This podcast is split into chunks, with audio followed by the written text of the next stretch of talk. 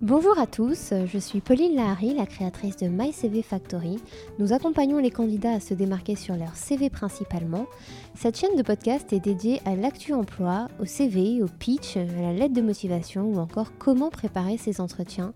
L'idée c'est vraiment de décoder un thème chaque mois, de débriefer ensemble et nous aurons l'occasion même d'avoir des invités surprises. Je ne vous en dis pas plus et je vous laisse découvrir le sujet du jour. Le mail de remerciement après l'entretien. Que dire? Aujourd'hui, on va voir pourquoi envoyer un mail de remerciement, les bons conseils à suivre et enfin quelques exemples. Donc pourquoi envoyer un mail de remerciement? D'abord par politesse, remercier le recruteur de vous avoir accordé son temps et de vous avoir rencontré pour discuter du rôle et puis faire bonne impression bien sûr. Ensuite, pour se démarquer, nous avons vu avec une recruteuse qui disait Nous recevons peu de mails de remerciement de la part des candidats, pourtant à compétences égales, cette démarche peut faire la différence. Aussi pour réitérer sa motivation, confirmer au recruteur que vous êtes toujours motivé après l'entretien, voire même encore plus, et puis pour évoquer les points les plus importants pour vous.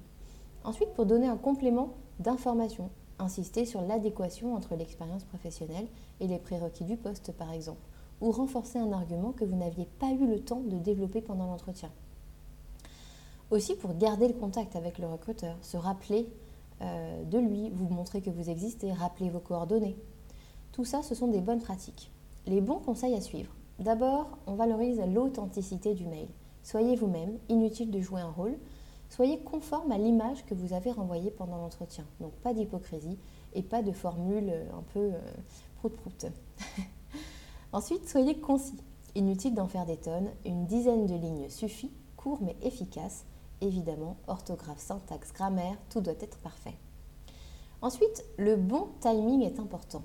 24 à 48 heures après l'entretien, euh, c'est très bien.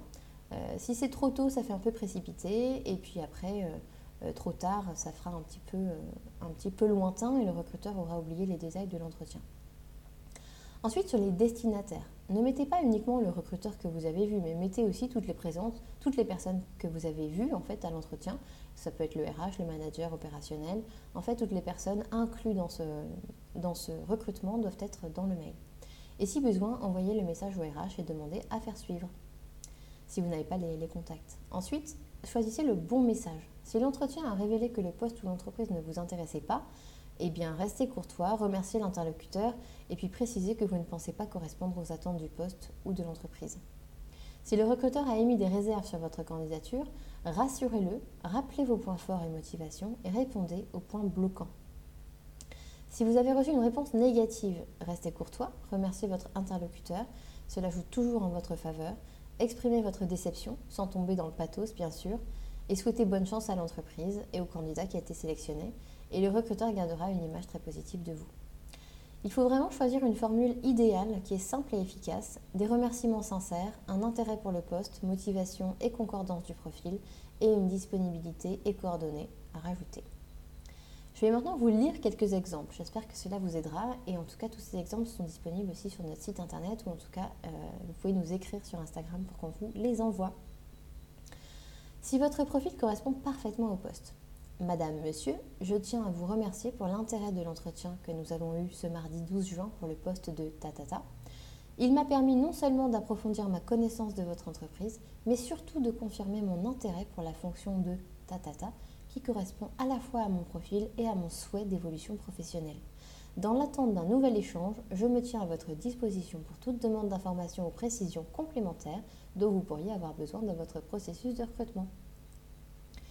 Donc en fait, si votre profil correspond parfaitement au poste, le candidat se rappelle euh, bien sûr euh, de vous, euh, le, recruteur pardon, se, rappelle de, vous.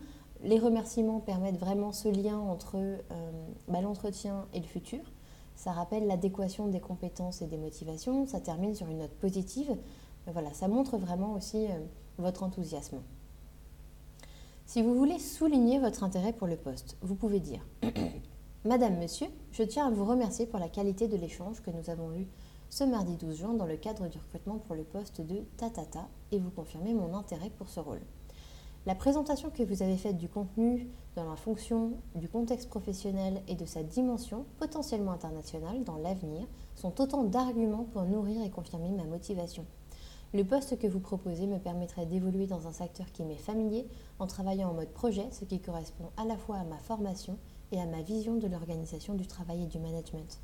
Ma pratique régulière de l'anglais, pardon, ma pratique régulière de l'anglais dans un contexte professionnel et mon expérience d'expatriation dans le cadre de Tatata correspondent pleinement aux compétences du professionnel que vous recherchez.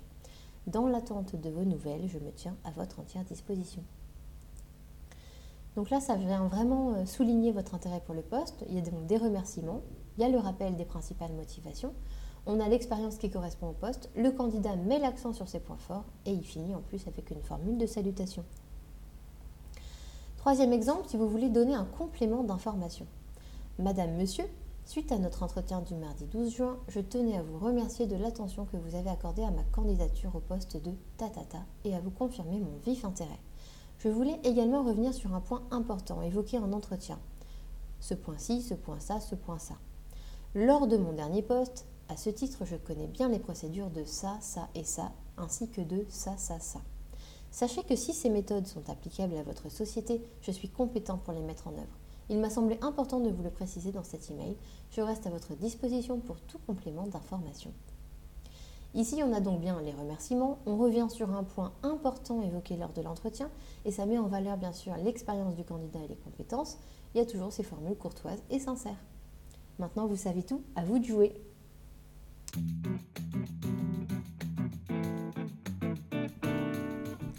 Merci à vous pour votre écoute. Si vous avez aimé notre podcast, n'hésitez pas à le partager autour de vous et à nous mettre quelques étoiles sur iTunes.